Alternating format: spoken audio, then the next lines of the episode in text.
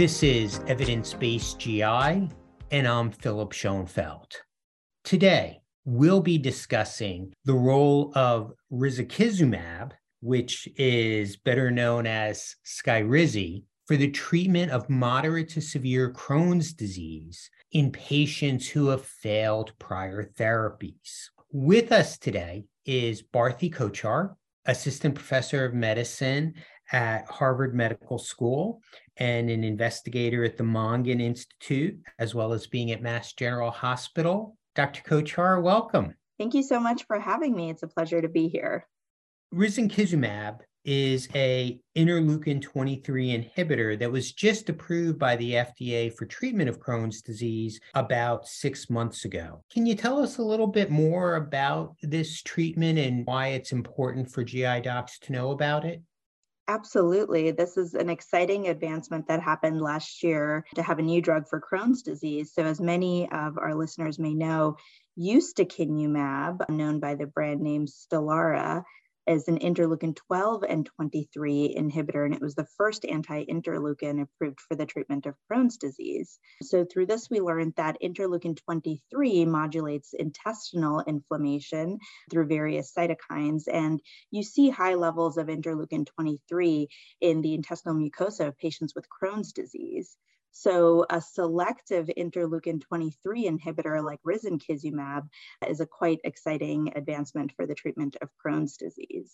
As I understand it, risankizumab is a drug that specifically targets a subunit of I L twenty-three, and it's possible it may be more effective than an I L twenty-three I L twelve dual inhibitor.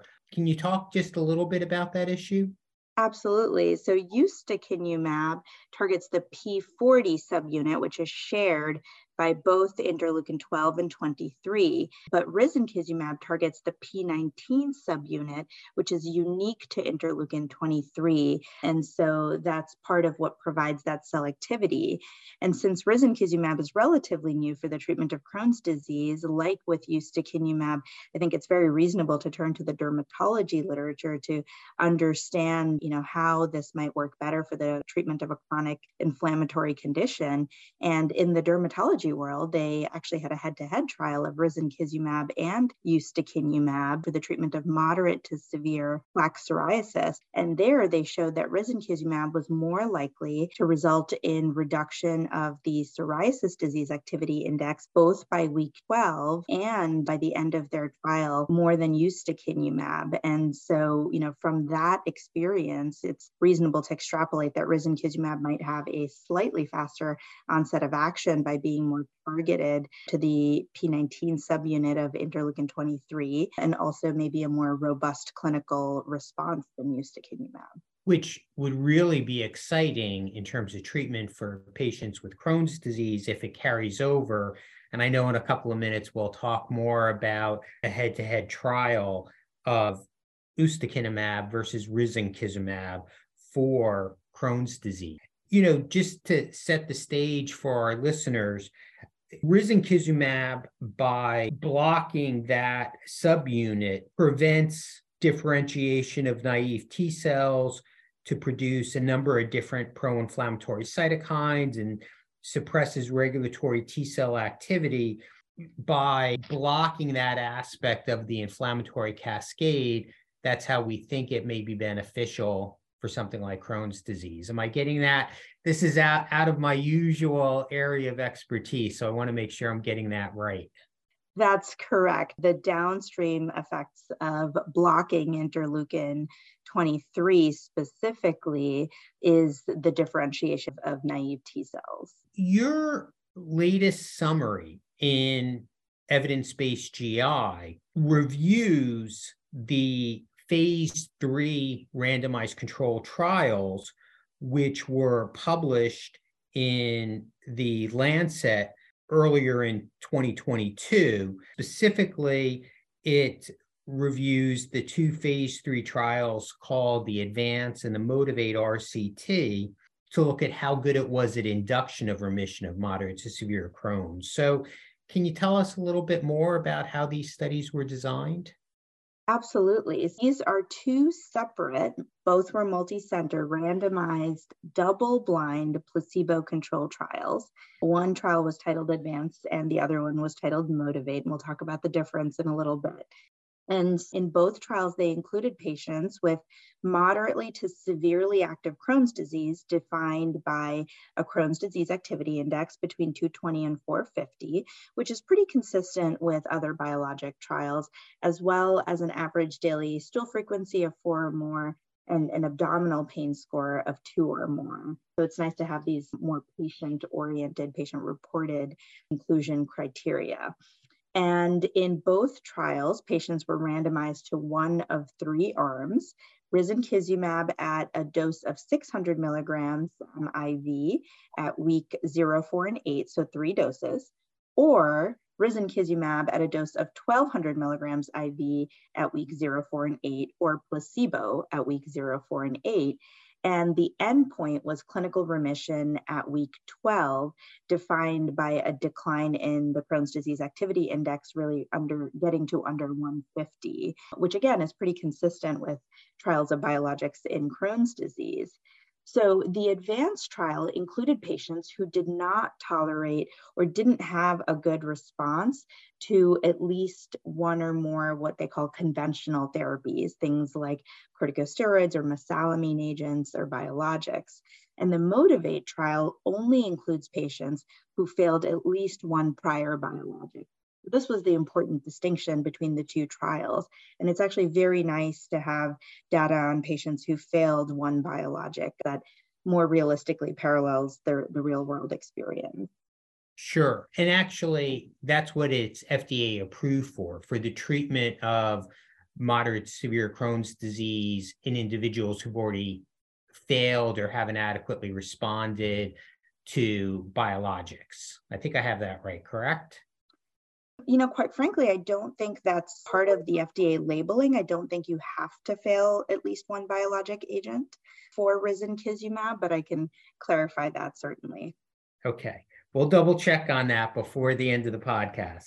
So can you tell us a little bit about how good risankizumab looked in the randomized control trials? Absolutely. So in the ADVANCE trial, this was the trial that the patients did not need to fail a biologic, and they enrolled nine hundred thirty-one patients and actually finally and analyzed eight hundred fifty patients. And so forty-five percent of patients treated with the six hundred milligram dose of risankizumab, forty-two percent of patients treated with the twelve hundred milligram dose of risankizumab, and twenty-five percent of patients treated with placebo achieved clinical remission by the C D A I definition being under one fifty. So there's obviously, you know, a big differential between the patients in the risankizumab arm and the placebo arm, not surprisingly. And in the MOTIVATE trial, they analyzed five hundred sixty-nine patients and found, again, similar results. forty-two percent of patients treated with risankizumab six hundred milligrams I V, forty percent of patients treated with risankizumab twelve hundred milligrams I V, and twenty-one percent of patients treated with placebo achieved their clinical remission endpoint of the decline in C D A I being under one fifty. So they also, you know, importantly did look at immunogenicity and showed that risankizumab was minimally immunogenic. Something like one percent of patients in the ADVANCE trial and two percent of patients in the uh, MOTIVATE trial treated with risankizumab had anti-drug antibodies. So again, that's a very small percentage. And overall, the adverse events in both of the drug arms were similar in all the treatment groups. So this is another very important uh, consideration when looking at this trial. So, and I do did double check quickly. Yes, risankizumab is F D A approved for the treatment of moderate to severe Crohn's disease, and you do not have to have previously failed another biologic agent, although I think that's how it may be frequently used in practice. In terms of the safety, that seems to be an advantage here. Could you just talk about that in general and what concerns the average G I doc who may not have prescribed risankizumab needs to understand if they're going to consider getting it to a patient? Absolutely. I agree with you with the anti-interleukin mechanism. I think the safety profile is quite favorable. And so, you know, when I say that, I refer to the SEAVUE trial, which was a head-to-head trial of ustekinumab with adalimumab, an anti-T N F agent, as you know. And, you know, in that trial, they showed that there was similar efficacy between ustekinumab and adalimumab when used as a first-line agent for the treatment of Crohn's disease. And while there was no statistically dif- uh, significant difference in adverse safety events, specifically infections between the two arms, numerically, there was, you know, slight, slightly lower number of uh, infectious events in the ustekinumab arm. And that's sort of what we see in the real world and somewhat what's seen in the dermatology literature as well, where they use a lot of anti-interleukin agents. So I think, you know, for patients starting risankizumab, it's important to know that it is a biologic agent. So like our other biologic agents, there is a risk of adverse events, specifically infections. Nasopharyngitis tends to be the most common adverse event in all the clinical trial, and that's basically the common cold. So certainly it's annoying to get the common cold a little bit more frequently, but it's certainly not a serious infection. I think the risk of serious infections, usually defined as those requiring hospitalizations, are low. There isn't a signal for an increased risk of herpes zoster infection with the anti-interleukin agents, which is nice. And, you know, like with the other biologics, it's always good to confirm that a patient has immunity against hepatitis B, especially because the older hepatitis B vaccinations tend to have a lot of waning immunity. So I certainly check for hepatitis B serologies before initiation. And, you know, I think out of habit, we do check for tuberculosis exposure to look for latent tuberculosis. I think it would be terrible to have reactivation of tuberculosis. That being said, there was actually a recent study in the dermatology literature um, where they observationally followed a small number, I think it was twenty or so, patients who had a positive tuberculosis skin test, I believe, and never got treated for it and were on an anti-interleukin mechanism. And they followed them out for about five years and there was actually no reactivation. I don't think that that's a reasonable reason to not check for tuberculosis. It's always good to know when someone has latent T B and treat it anyway, whether or not they're starting a biologic. So those are the infection and safety type conversations that I have. With the other treatments for inflammatory bowel diseases, malignancy risk comes up as something we discuss. With the anti-interleukin mechanism, there hasn't really been a signal for increased risk of malignancies that are attributed to the drug. So, you know, I do reassure my patients that as far as we know, we don't think there's an increased risk of malignancies, especially things like non-melanoma skin cancers and lymphomas and such. So again, it makes it a reasonably favorable application to discuss in patients who are at higher risk for malignancies as well.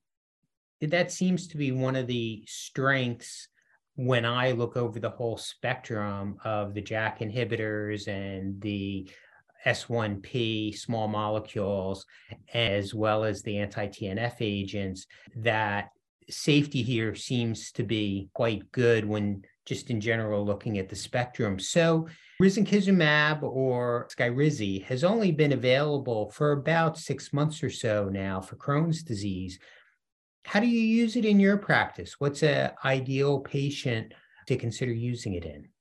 That's a great question. So that's actually evolved for me over the past six months. So, you know, when the medication first came out, as you were alluding to initially, we just sort of assumed that the only patients that were going to get approved for this were patients who've, you know, failed a number of other failed, I say in air quotes, a number of other agents. And so the patients that I first started on risankizumab were patients who have been through a number of other biologic agents and even ustekinumab and either had, you know, waning response to ustekinumab or, or no real response. And so these were, you know, quite refractory patients, and but we did get them started on risankizumab. And as our state le- legislator last year abolished step therapy laws, you know, I got a little bit bolder in what I asked insurers for approval. And based on the SEAVUE trial, which I discussed, the head-to-head trial of ustekinumab and adalimumab, you know, I thought it would be reasonable to try an anti-interleukin, a more selective anti-interleukin mechanism as a first-line therapy for Crohn's disease. So I started requesting approval for biologic naive patients with Crohn's disease, moderate to severe Crohn's disease, and I actually have been getting approval. So I have a number of biologic naive patients on risankizumab as well. And, you know, again, you're really supposed to look for a response after three induction doses, those first three I V doses, which is done at six hundred milligrams in the U S. That's what it's F D A approved for, because as you saw in the induction trials, there wasn't a big difference between the six hundred and the twelve hundred milligram I V doses. And clinically, I, you know, I have a number of patients reporting response, some clinical response, even after just two doses and, and you know, feeling a lot better. So that's very reassuring. And as we mentioned a little bit early on, that there is a head-to-head trial of ustekinumab, which blocks both I L twelve and I L twenty-three versus risankizumab, which is more specific to the I L twenty-three inhibition. And that study's completed enrollment. Results haven't been reported yet, but that'll give us a better idea if one is truly better than the other in management of Crohn's disease. We enrolled a couple of patients in that trial too, so we look forward to the results.